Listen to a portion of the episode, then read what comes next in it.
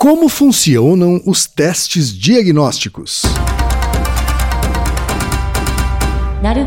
Podcast.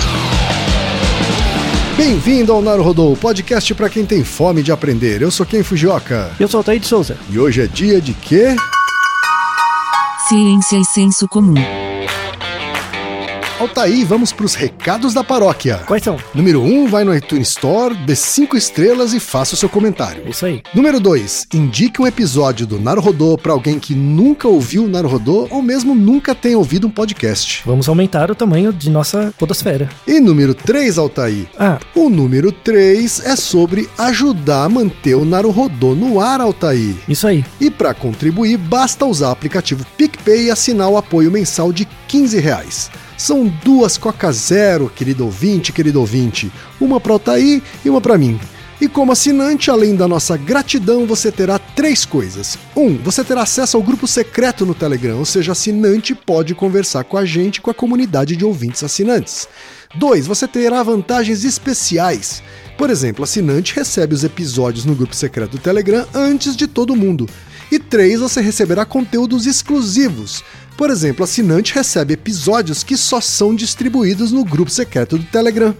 Então é isso. Baixe o aplicativo PicPay e assine o apoio mensal. Com o PicPay você ainda vai poder pagar boleto, transferir dinheiro entre amigos, recarregar celular, sacar o saldo em qualquer banco 24 horas sem taxa. E olha só, no primeiro mês de apoio ao Naruhodô, você ainda tem um cashback de 10 reais. Isso mesmo, você assina e recebe 10 reais de volta. Tá? Agradecemos desde já e participem, por favor. É isso aí. Antes da pauta, mais um recado. Naruhodô está abrindo espaço para os podcasts das Minas, porque representatividade é importante também na podosfera.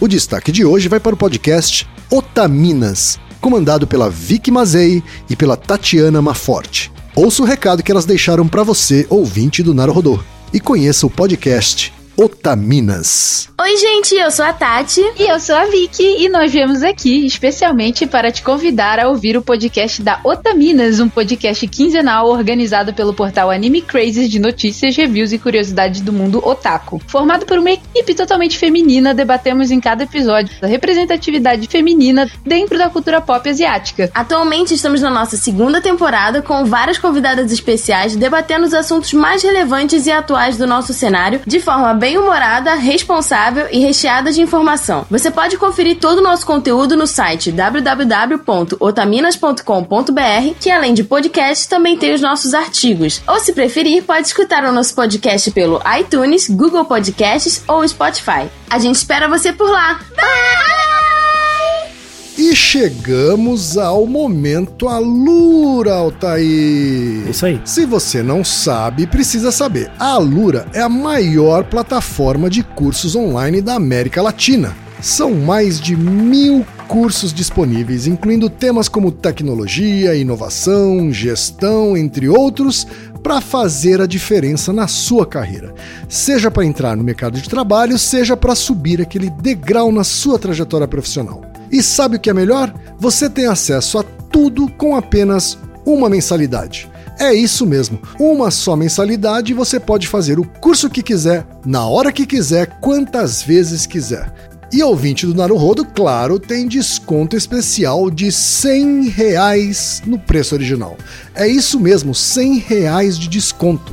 Então visite agora mesmo alura.com.br barra promoção barra Naruhodô. Altair, sabe quem também tem recado para os ouvintes e ouvintes do Naruhodô nesse episódio? Ah, A Universidade do Vale dos Sinos, a Unicinos, Altair. olha só, primeira vez. É, e tem várias coisas sobre a Unicinos que eu não sabia, Altair. ó. Eu Por também. exemplo, eu não sabia que a Unicinos tem campus em Porto Alegre, campus em Le- São Leopoldo e 34 polos de ensino à distância espalhados pelo Brasil, incluindo São Paulo e Rio de Janeiro. Pois é, muito tradicional. A Universidade no Sul agora está crescendo. E eu não sabia que a Unicinos tem parceria internacional com 132 universidades de 31 países diferentes. Pois é. E eu não sabia que a Unicinos tem o programa Unicinos Lab Empreendedor, que ajuda a transformar as ideias dos alunos em negócios reais. Uhum. Então conheça mais sobre a Unicinos e veja como ingressar ou fazer a sua transferência. unicinos.br. É isso aí. E o tema de hoje, Altair, foi desenvolvido em parceria com a Unicinos. Pois é. Hã?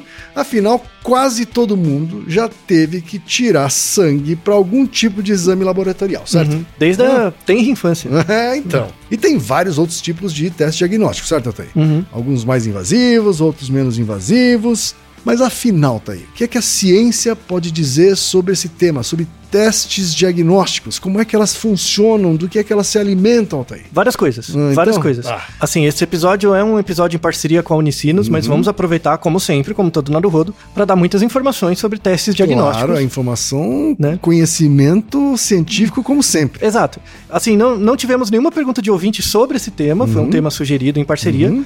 mas se tivesse uma pergunta de ouvinte, colocaríamos aí também, né? Sem dúvida. Então, quando você vai fazer um diagnóstico, Hum. né, a palavra diagnóstico, é, é, na verdade tem a ver com colocar você dentro de um grupo definido. Certo. Né? Isso é diagnosticar. Hum, Né, diagnosticar quer dizer eu não isso. sabia a, É. a, a origem. A origem é colocar você num grupo. Certo. Então, por exemplo, quando eu olho quem, eu não sei nada de você, Uhum. você é o quem. A partir do momento que eu conheço você melhor, eu faço diagnóstico sobre você. Uhum. Eu coloco você em categorias.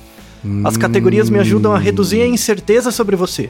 Ah, agora Né? essa palavra começa a fazer sentido. É, pois é. É que assim, é, diagnóstico sempre foi uma palavra ligada a coisas médicas, mas isso é muito recente. Uhum. Tradicionalmente não. É- Tá. é, diagnóstico é um pouco parecido com o termo categorização. Você Certo. categorizar coisas é diagnosticar coisas. Só que ao longo do tempo, a palavra diagnóstico foi usada num contexto médico. Acabou sendo mais apropriada aí pela, pela indústria da medicina, da biológicas. saúde, certo. tá é, as certo. biológicas em geral. Uhum. Né? Então, assim, do mesmo jeito que você diagnostica alguém, você está categorizando alguém. A gente usa a mesma palavra também no mundo corporativo, né? Eu já, eu já atuo em consultoria e é clássico também dizer que a primeira fase de todo o projeto é um diagnóstico. É um diagnóstico, é você a reduzir a categorização dos incerteza. problemas, assim. né? Isso, você reduz a incerteza quando você consegue determinar partes de um fenômeno em categorias. Certo. Tá? Mas assim, ó, o termo diagnóstico já é imemorial e Uhum. ele foi sempre ligado a questões biológicas. Certo. Né? Então, assim, quando você fala de diagnóstico, uma coisa é eu, eu dizer, eu acho que você, sei lá, eu acho que você tem hepatite. Uhum. Hepatite. Mas eu achar uma coisa não quer dizer nada. Então, opinião não é argumento nem evidência. Sim. Eu consigo transformar isso em evidência quando eu pego a minha opinião, tipo, ah, eu acho que você tá doente. Quando eu pego um dado, uma informação real de você, principalmente uma informação material, né? Consigo codificar essa informação material e associar você com outras pessoas que eu sei que estão doentes, Certo. e aí eu consigo ver uma similaridade entre você, que eu não sei se está doente, com alguém que de fato está doente. certo. Então, se eu pego o seu sangue e eu vejo que o seu padrão sanguíneo, em geral, é um pouco parecido com o padrão de pessoas que eu sei que têm doenças e têm sintomas, logo você está mais próximo deles do que pessoas não doentes. Certo. E aí eu estou categorizando você, logo estou fazendo um diagnóstico. Perfeito. O princípio é esse. Então, os diagnósticos, por exemplo, vêm desde os egípcios. Assim, você sempre tem que saber quando uma pessoa está doente ou não. Para além dos sintomas.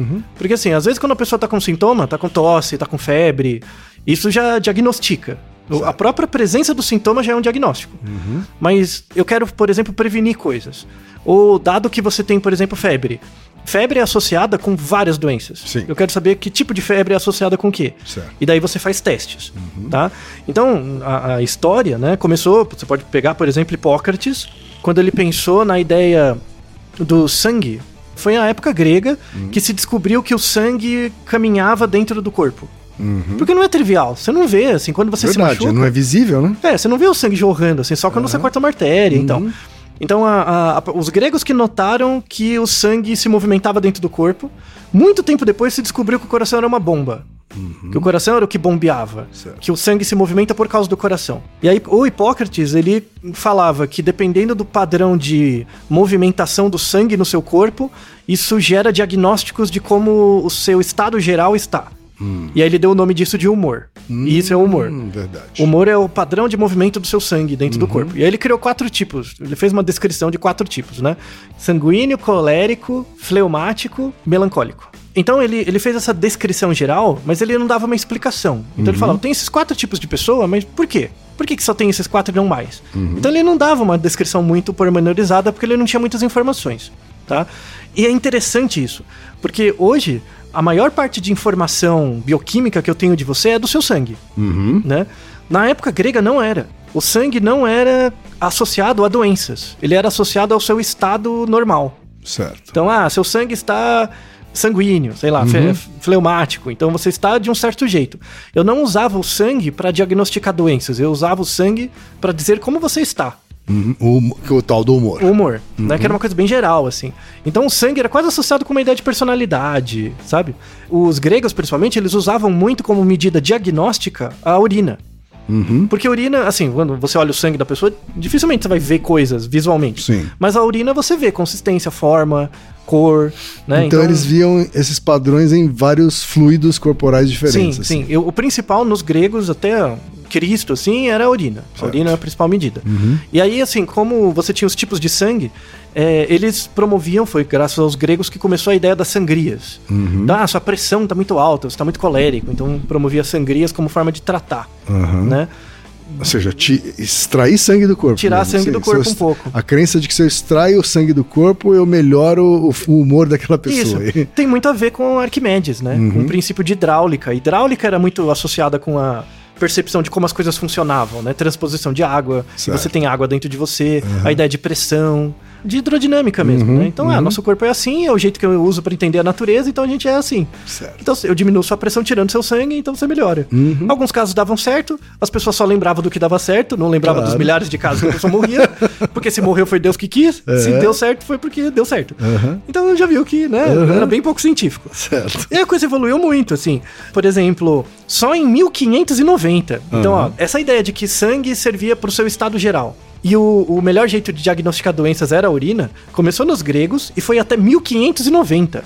Então, dois mil anos. Dois mil anos nessa coisa, né? Então, imagina como a medicina era bizarra, né? Uhum. Então, em 1590, William Harvey mostrou que o coração era bomba. E Certo. ele foi o primeiro que descreveu o sistema circulatório.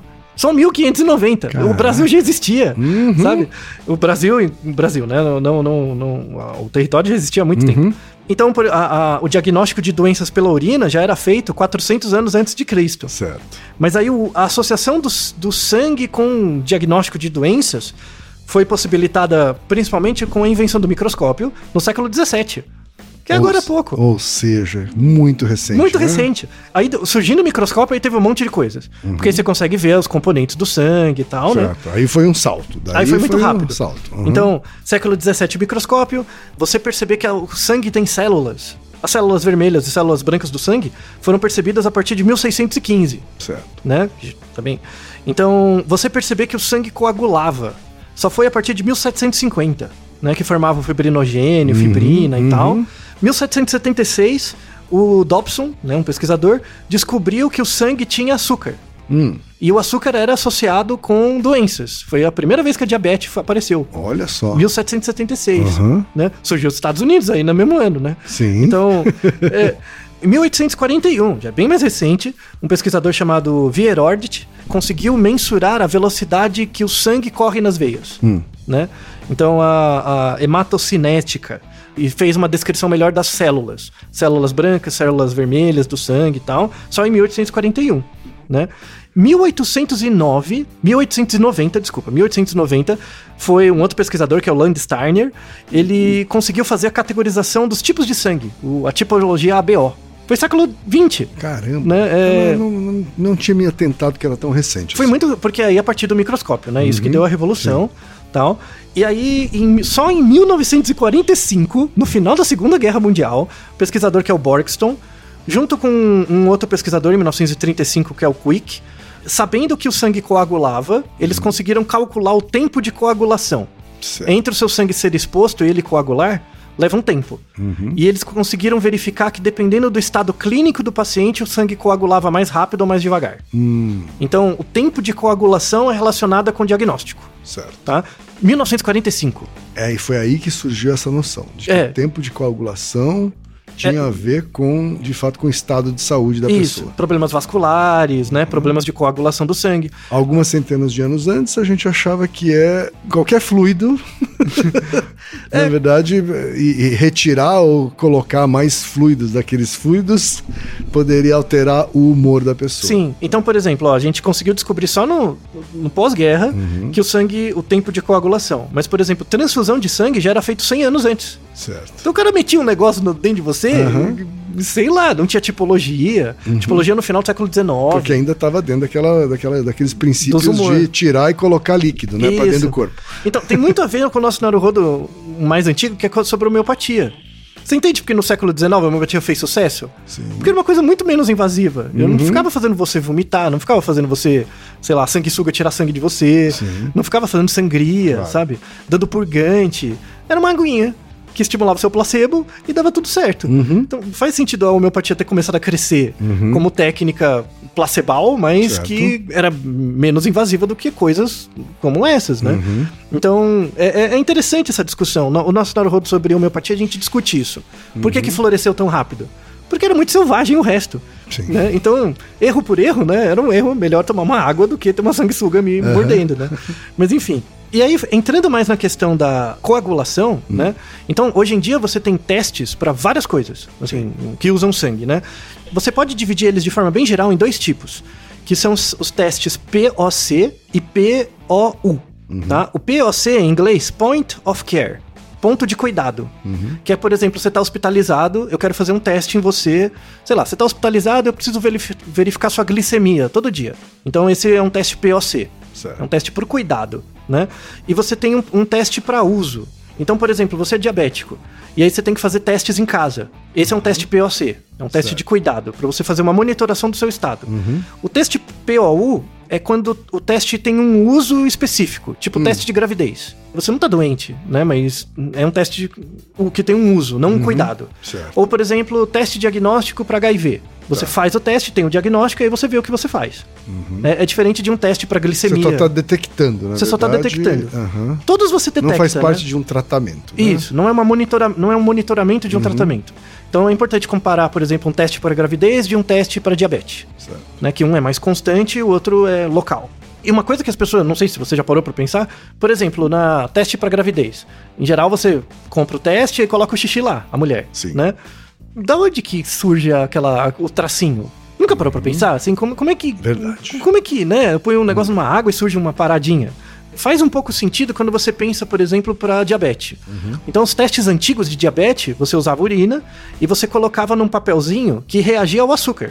Então, quando, quando a urina Você tinha muito açúcar. reagente Isso, então se, se para você. ter contato com o fluido que você extraiu. Exato. E mais, mais uma reação particular. Então, por exemplo, todos os bem antigos, toda vez que tem uma concentração de açúcar no seu sangue mais alta do que um certo valor, o papel absorve esse líquido e ele fica verde. Sim, Por exemplo, aí vai ficando um verde, quanto mais escuro, maior a concentração, certo. né? Então, o, o antigo era eu pegar um papel, o papel reage com a coisa, e aí muda a coloração. Eu coloco um corante, muda a coloração e me dá o diagnóstico.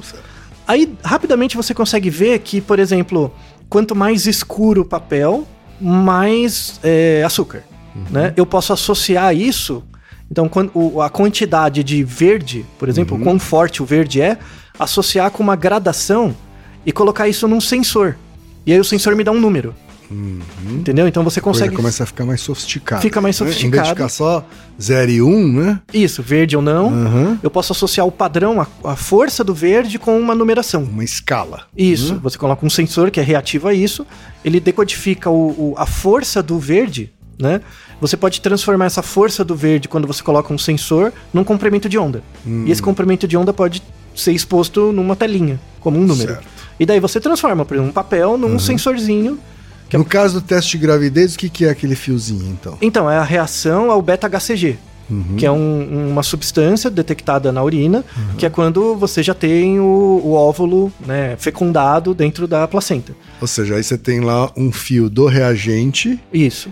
Que caso ele a concentração de beta-HCG se- seja, acima de um acima valor, de tanto, ele muda de cor. muda de cor. Então, s- em geral, o teste de gravidez tem dois tracinhos. O Isso. primeiro tracinho é só para mostrar se funcionou.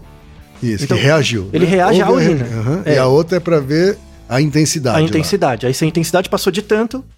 Né? Grávida. É. Positivo. É, porque, por exemplo, se você colocar água, não reage. Sim. Né? Agora, se você põe urina. ah, nem, nenhum dos dois. ah, porque tem dois tracinhos. Aham. Se você colocar água, nenhum dos dois reage. Ah, tá. Porque Então tem- o primeiro ele já indica que é urina. Que é urina, Realmente é. ele reagiu com urina. Isso. E E, aí o segundo, sim, se deu positivo para É. aquilo que está sendo perguntado. Então, e por que o papel? O papel é barato, Aham. né? E é mais fácil de manusear e tal. É, mesmo tanto para sangue quanto urina ou outro fluido. Mas o- a questão do papel tem a ver com o Naruhodo que a gente fez antes, que era se é possível esmagar bactérias com a mão. Uhum. Que a gente fala que a gravidade é uma força muito fraca. Ela é tão fraca que ela, o próprio papel é mais forte em trazer a água para dentro dele do que a, a terra em puxar a água para baixo. Então, por exemplo, você tá caiu um copo de água no chão e você deixou essa água encostar no seu lençol.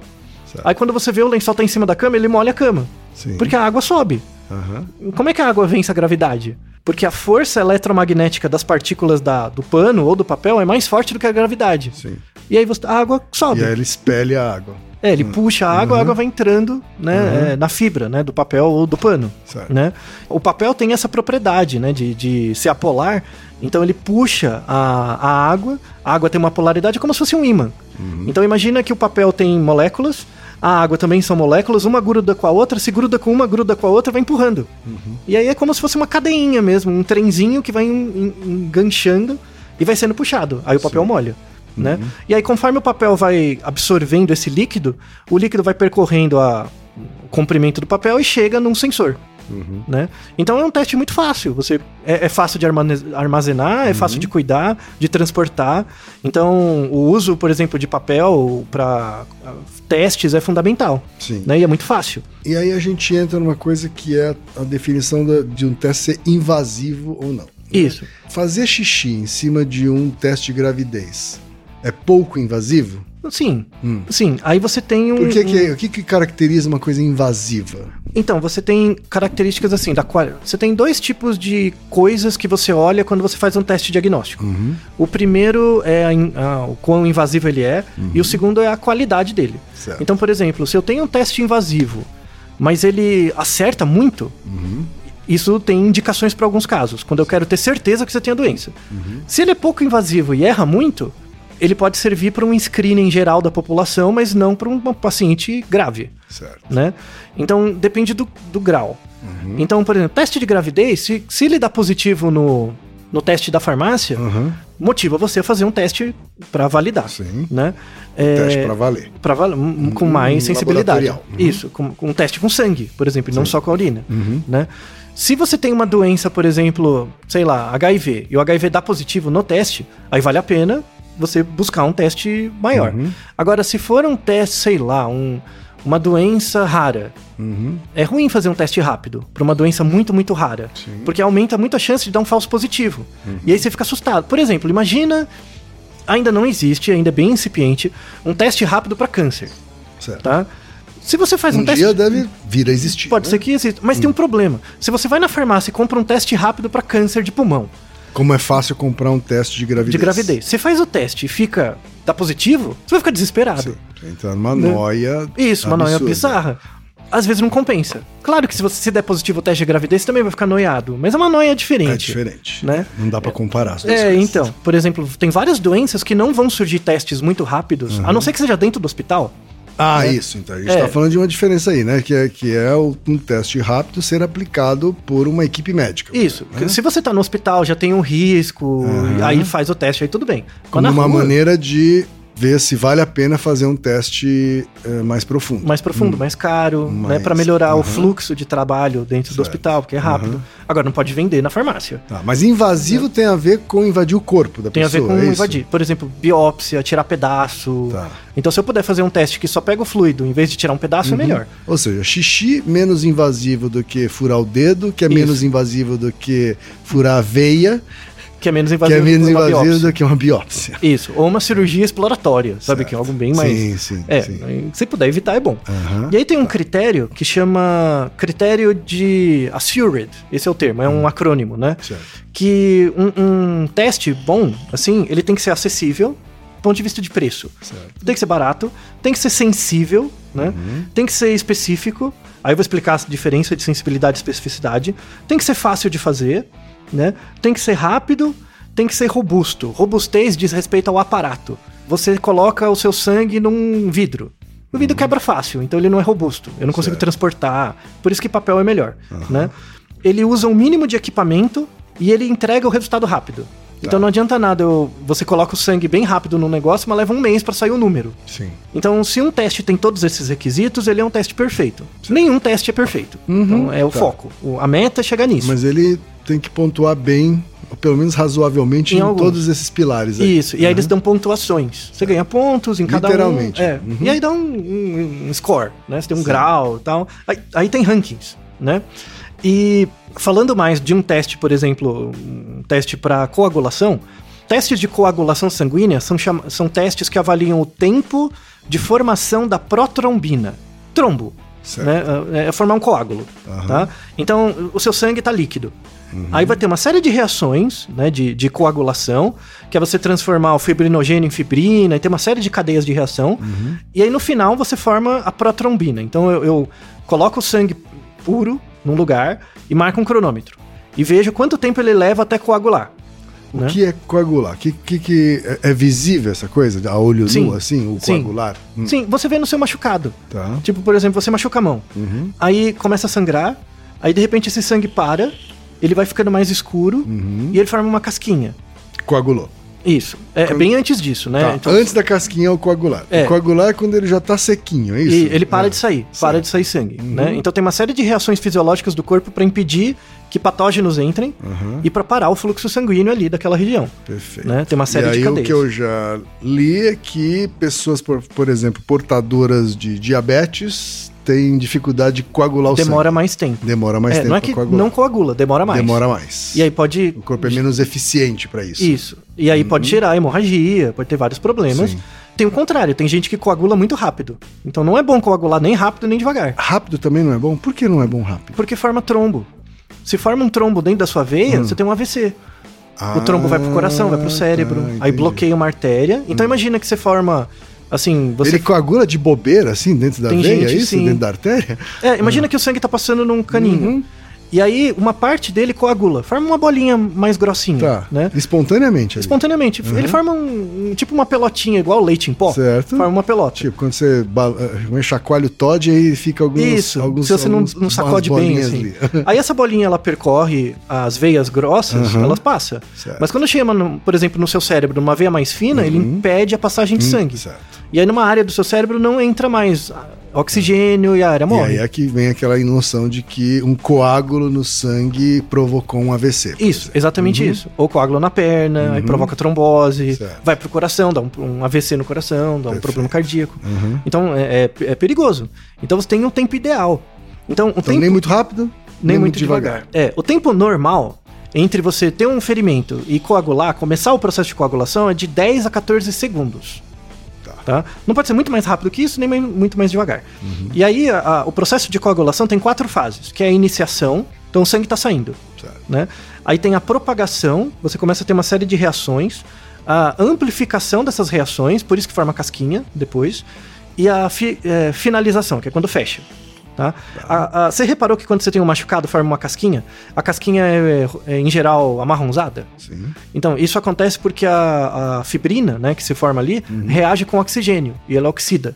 É oxidação mesmo. É oxidação, ela Aí fica escura. Essa, essa, essa cor da- do sangue pisado. A Isso. cor do sangue pisado. E aí, né? tanto é que quando você tira a casquinha, a parte de baixo é branca, porque não teve tanta oxidação. Certo. Tá? Mas é uma casquinha, uma casquinha e tal. Pessoas que têm um tempo de coagulação muito alto são pessoas que tomam anticoagulante, já tomam remédio para evitar a coagulação. É, tem uma doença genética que é a doença de von Willebrand. Von Willebrand é uma doença genética que a pessoa aí tem que, ela pode morrer muito cedo e tem que tomar muitos cuidados. Pode ser problema de flora intestinal, às vezes alguma infecção, problemas de alimentação, é, problemas no fígado e deficiência de vitamina K. A vitamina K é a mais importante para a coagulação. Pessoas que têm essa deficiência começam a ter problema de coagulação. E tem um- o, o contrário, que é quando o tempo da protrombina é muito baixo, coagula muito rápido. São pessoas com excesso de vitamina K, é, tem a ver com alguns alimentos. sobretudo comer fígado e brócolis em demais, né? Diminui o tempo de coagulação. Então, por exemplo, se você tem um problema de coagulação grande, Uhum, uma coisa é comer fígado e brócolis. A- Ajuda, porque estimula a vitamina K e Já uso me de falaram isso. é. e o uso de pílula anticoncepcional. Pílula anticoncepcional aumenta a chance de trombo. Diminui, Aumenta? Aumenta, porque diminui o tempo de coagulação. Coagula mais rápido. Hum, Né? tá. Por isso que tem aquela. Para alguns tipos de anticoncepcional, tem a associação negativa com cigarro. Porque cigarro também aumenta a formação de você trombose. toma cigarro e, e toma pílula, você tá fazendo um coquetel que aumenta, Aumenta a probabilidade de trombo. probabilidade de trombo. Então, pela doença de von Wil- Willebrand, né, que ela é mais grave e tal, mas tem casos leves dessa doença. Então, por exemplo, você é uma mulher que tem problemas de coagulação na família, mas nem sabe, que é muito leve. Aí você associa com cigarro e associa com, com é, anticoncepcional, pode aparecer um trombo, Certo. assim, de repente. Tá? Então, é, é importante saber, né? Ter um, um teste rápido para evitar AVC, embolia, em cirurgia. Uhum. Às vezes você faz uma cirurgia, depois você tem que tomar anticoagulante Sim. por um tempo. Mas aí como é que eu sei que tá bom? Uhum. Tem que fazer o teste também, né? De ver o tempo da protrombina.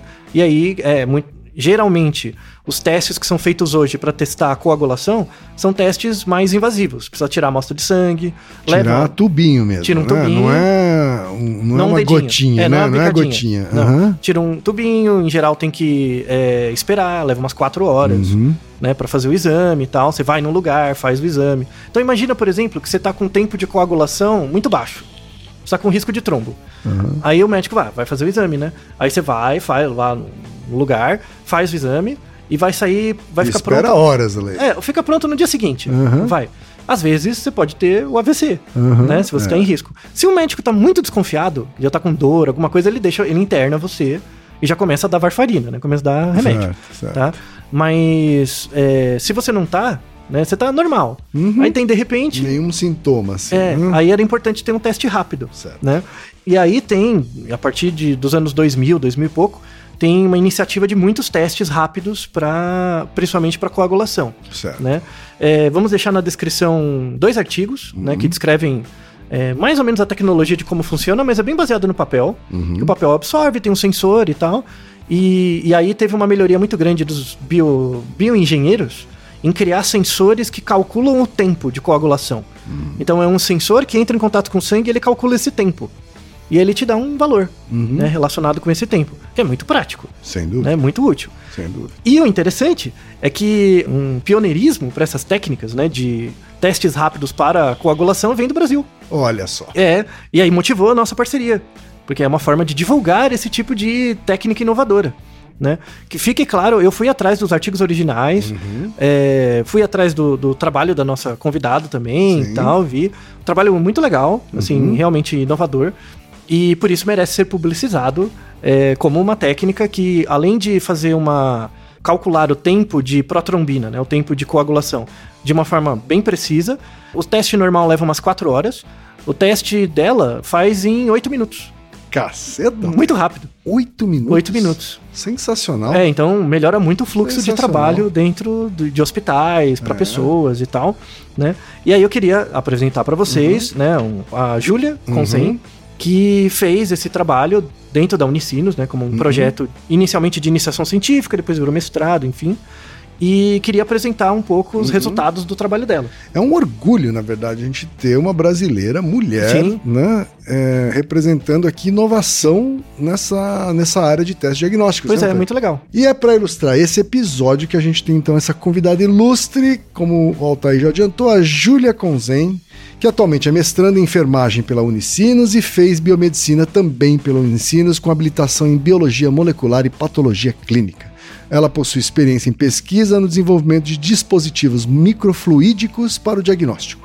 E o seu projeto resultou no desenvolvimento de um dispositivo para coagulação à beira de leito que se encontra sob processo de depósito de patente. A Júlia é um exemplo da participação da universidade na construção e evolução da pesquisa, junto com o corpo docente, com o Instituto de Tecnologia, com laboratórios e, lógico, em estrutura.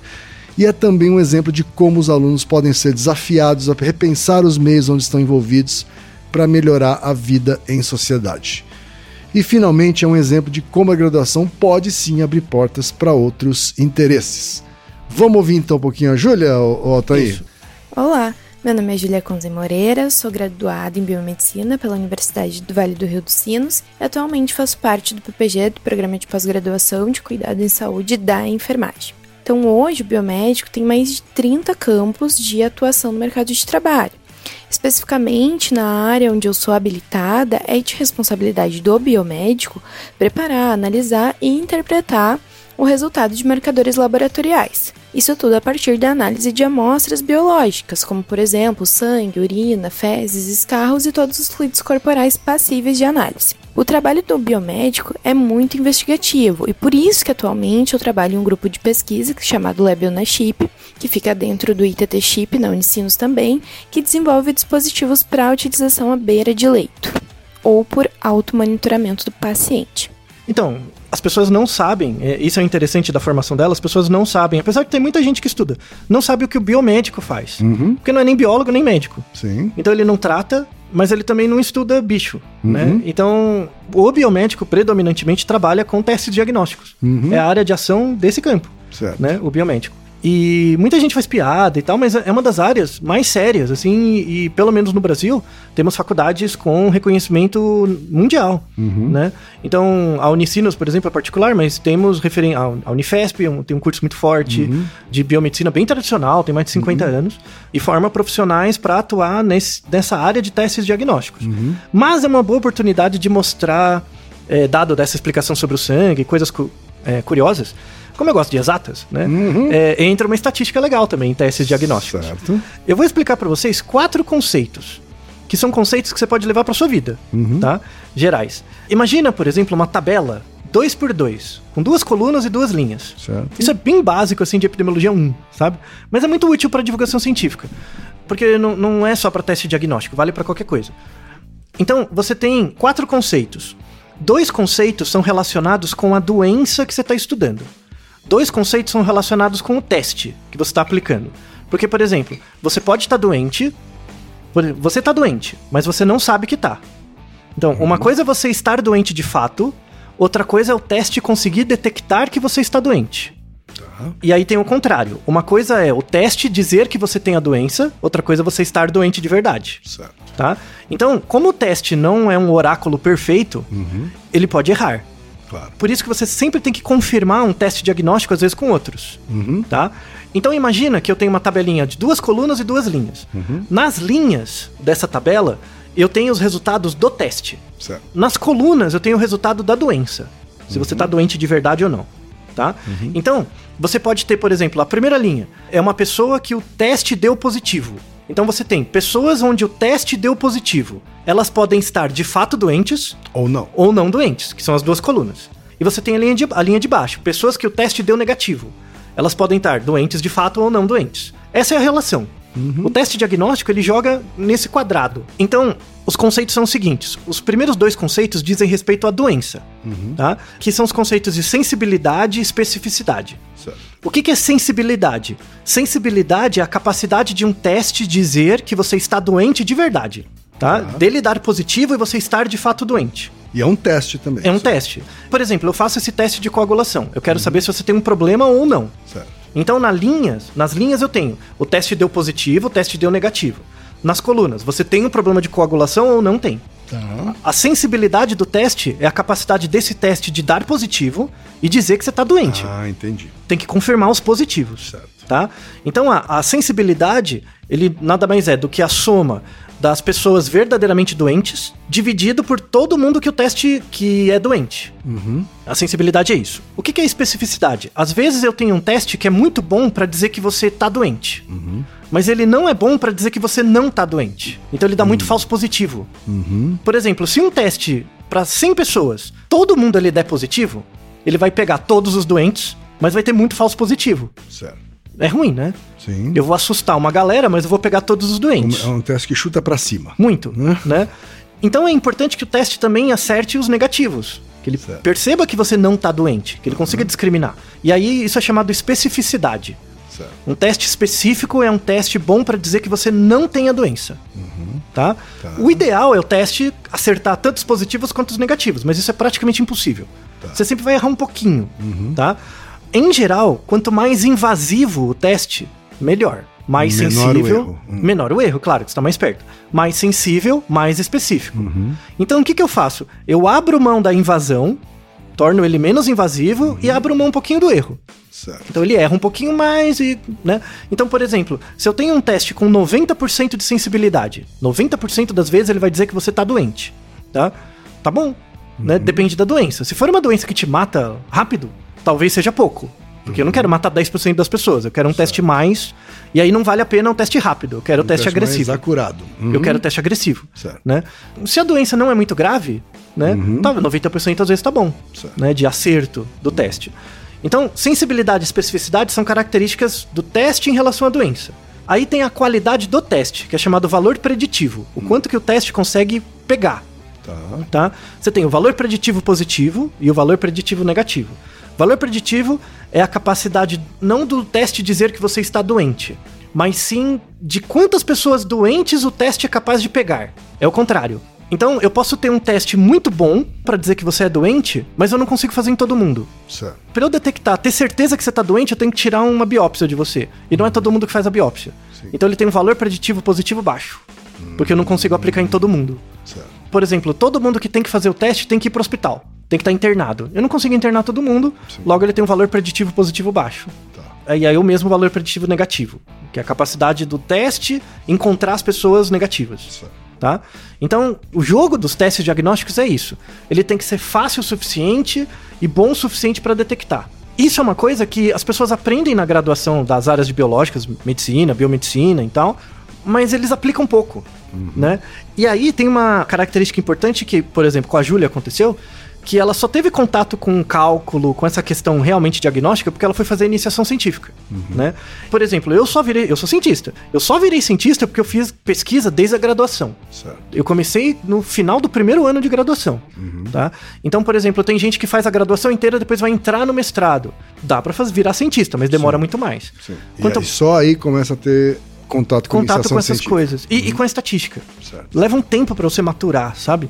Então, eu, eu até fiz uma pergunta pra Júlia, porque pra mim funcionou, mas eu sou um caso particular. Então, que competências ela desenvolveu? Ela acha que desenvolveu de forma diferente dos colegas, fazendo iniciação científica desde a graduação. Então, esse grupo Leadership ele teve o início dois anos antes da minha conclusão na graduação, foi quando houve a junção entre a área da engenharia e da biomedicina. Esse grupo contribuiu positivamente na minha formação, devido às competências que eu fui guiada a ter pelos meus orientadores, como por exemplo, as buscas de referência nas bases de dados, análise crítica dos artigos que eu estava me embasando, a competência da escrita do meu trabalho de conclusão, análise estatística do meu trabalho, como fazer a validação de um novo método de diagnóstico. Todos esses pontos, eles não são muito explorados durante as disciplinas na graduação, mas eles fazem total diferença na vida acadêmica do estudante e também na vida profissional e na pós-graduação, como foi no meu caso. Então você vê que você- a possibilidade assim de você criar novas técnicas. O Brasil tem capacidade de pesquisa para empreender e ser pioneiro, sobretudo na área de biológicas, em várias áreas. Né? O que falta é incentivo para os alunos desde a graduação. Eu, pessoalmente, acho mais importante você investir em bolsas de iniciação científica, de colocar os moleques, mesmo que ele não faça mestrado doutorado, mas entender como a ciência funciona, eu acho mais importante do que dar a bolsa de mestrado doutorado, né? Porque se você aumentar o número de iniciações, vai aumentar o interesse das pessoas depois, Certo. né? É muito ruim convencer alguém no final da graduação a fazer pesquisa. Os caras bons que eu conheço mesmo são os caras que começaram desde a graduação, assim, tiveram interesse, começaram a fazer estágio, e aí a coisa foi desenrolando. É muito mais fácil fazer isso na área de biológicas do que outras áreas, né? Mas é, é, é um incentivo interessante. E aí tem uma coisa final, que é só, só a experiência maior em pesquisa possibilita, eu acho. Que assim, de fato eu vi essa, os resultados, assim, são bem promissores. De fato, é um equipamento barato, fácil, você vai conseguir ver o tempo de coagulação. Com certeza vai salvar vidas com isso. Mas ao mesmo tempo, de forma um pouco dialética, você vai expor outras pessoas ao risco. Sim. Por conta da própria relação entre sensibilidade e valor preditivo positivo. Então, por exemplo, se eu tiro o seu sangue, você tem que ir no laboratório. Claro. Então não são todas as pessoas que vão no laboratório. Mesmo o teste clássico tem uma sensibilidade alta, ele não tem um valor preditivo positivo tão alto, porque não é todo mundo que vai. Você vai depois do médico indicar. Se eu pegar esse teste de coagulação e transformar num teste de farmácia, eu vou aumentar o valor preditivo positivo do teste. Mais gente vai procurar. Mas ao mesmo tempo vai aumentar o número de falso positivo. De gente que vai se assustar porque acha que tá com problema de coagulação, aí vai no médico e vai ver não tem, tá? E aí você vai sobrecarregar o serviço público de saúde. Então, é muito legal você criar patente e desenvolver novas técnicas, mas isso não pode virar marketing. Porque marketing é vamos ganhar no volume e aplicar para todo mundo. Não. Você vai gerar custo lá na frente. A ideia desse exame, principalmente, é você melhorar o fluxo e a rotina mais fácil dentro de instituições médicas. Sim. Clínicas, hospitais. Clínica, né? isso. Em vez de esperar 8 horas para sair um exame, sai em 8 minutos. Ótimo. Fica, é, pro médico tomar decisões tal. Num caso mais grave, monitoramento, fica até mais fácil. Se o paciente, por exemplo, ele tem que ficar monitorando, ele tem um diagnóstico, aí ele compra. Então, por exemplo, esse é um tipo de teste, mesmo rápido, se for vendido na farmácia, tem que ser vendido com receita. Você tem que ter o diagnóstico de uma doença de coagulação para usar o teste. Você não pode, não é igual a um teste de gravidez, por exemplo. Essa é a única ressalva, né? Ela é importante. Vamos deixar na descrição um artigo que é uma uma revisão de estudos rápidos e ele inclusive pontua isso, que às vezes você diagnosticar muito rápido aumenta o número de falso positivo e falso negativo e sobrecarrega o sistema público. Sim. Então você está economizando de um lado e gastando do outro. Sim. Né? E aí entra a importância da formação do médico. Como o médico é mal formado, principalmente em estatística, ele desconsidera a prevalência da doença. Então, doenças muito prevalentes, se a doença é muito comum, mesmo que o teste não seja tão bom, ele vai pegar Claro. né? Agora, se, se a doença é rara e o teste tem muito falso positivo, eu posso aumentar a chance de eu dizer que a pessoa tem a doença e na verdade ela não tem. Sim. Então tô sobrecarregando. Dá, dá um falso alarme, literalmente. Isso. Assim, né? Por isso que o médico tem que sempre fazer boas perguntas antes de pedir o teste. Recomendo fortemente o nosso episódio sobre o teorema de Bayes. Tá? Uma coisa é, se eu não pergunto nada pra você, você faz parte da população geral. Sim. Se você faz parte da população geral, o risco de você estar doente em geral é mais baixo. Se eu faço algumas perguntas de screening, eu pergunto: você tem histórico familiar? Você tem tal sintoma? Antes de pedir o teste. E eu vejo que dá positivo, que você diz sim para essas respostas, você já não faz parte mais da população geral. Você faz parte da população de risco, Sim. onde a prevalência da doença é maior. Logo, a chance de dar falso positivo é menor. Entendeu? Então o médico, ele Quer não. dizer, aí, tem, aí temos uma cla- um claro exemplo de que o conhecimento de estatística, por exemplo, né, E e de medicina faz, com clínica. que, faz com que a medicina exerça o diagnóstico muito antes de um teste diagnóstico. Pois é. Né? O diagnóstico começa muito antes de você tirar sangue de uma pessoa. Nas boas perguntas. É, Nas boas exato. perguntas você refina as prevalências e aí aumenta a chance do teste dar certo, independente da qualidade dele. Perfeito. Você escolher para quem aplicar o teste, e aí depende da formação clínica do médico, é fundamental para o, su- o sucesso desses testes rápidos. Certo. Então, assim, a Júlia fez um trabalho muito legal com a universidade, tem méritos por isso, mas se o médico não for bem formado, de perceber essa relação entre variáveis próximas do indivíduo e variáveis distantes, o- a eficácia, a efetividade dessa prática é menor.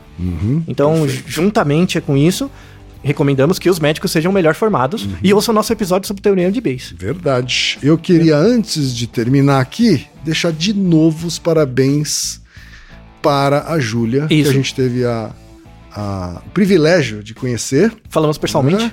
De conversar. E, e, de fato, ela é um exemplo de como a, a iniciação científica e como o conhecimento científico pode, de fato, transformar vidas. Exato. Naruhodô Ilustríssimo 20. E você já sabe, aqui no Naruhodô, quem faz a pauta é você. Você tem alguma pergunta pra gente ou quer comentar algum episódio? Escreva para nós. podcast@naruhodô.com.br. Repetindo? podcast@naruhodô.com.br. E lembre-se, mande nome completo, idade, profissão e a cidade de onde você está falando. É isso aí. Naruhodô. Esse podcast é, é apresentado por b9.com.br.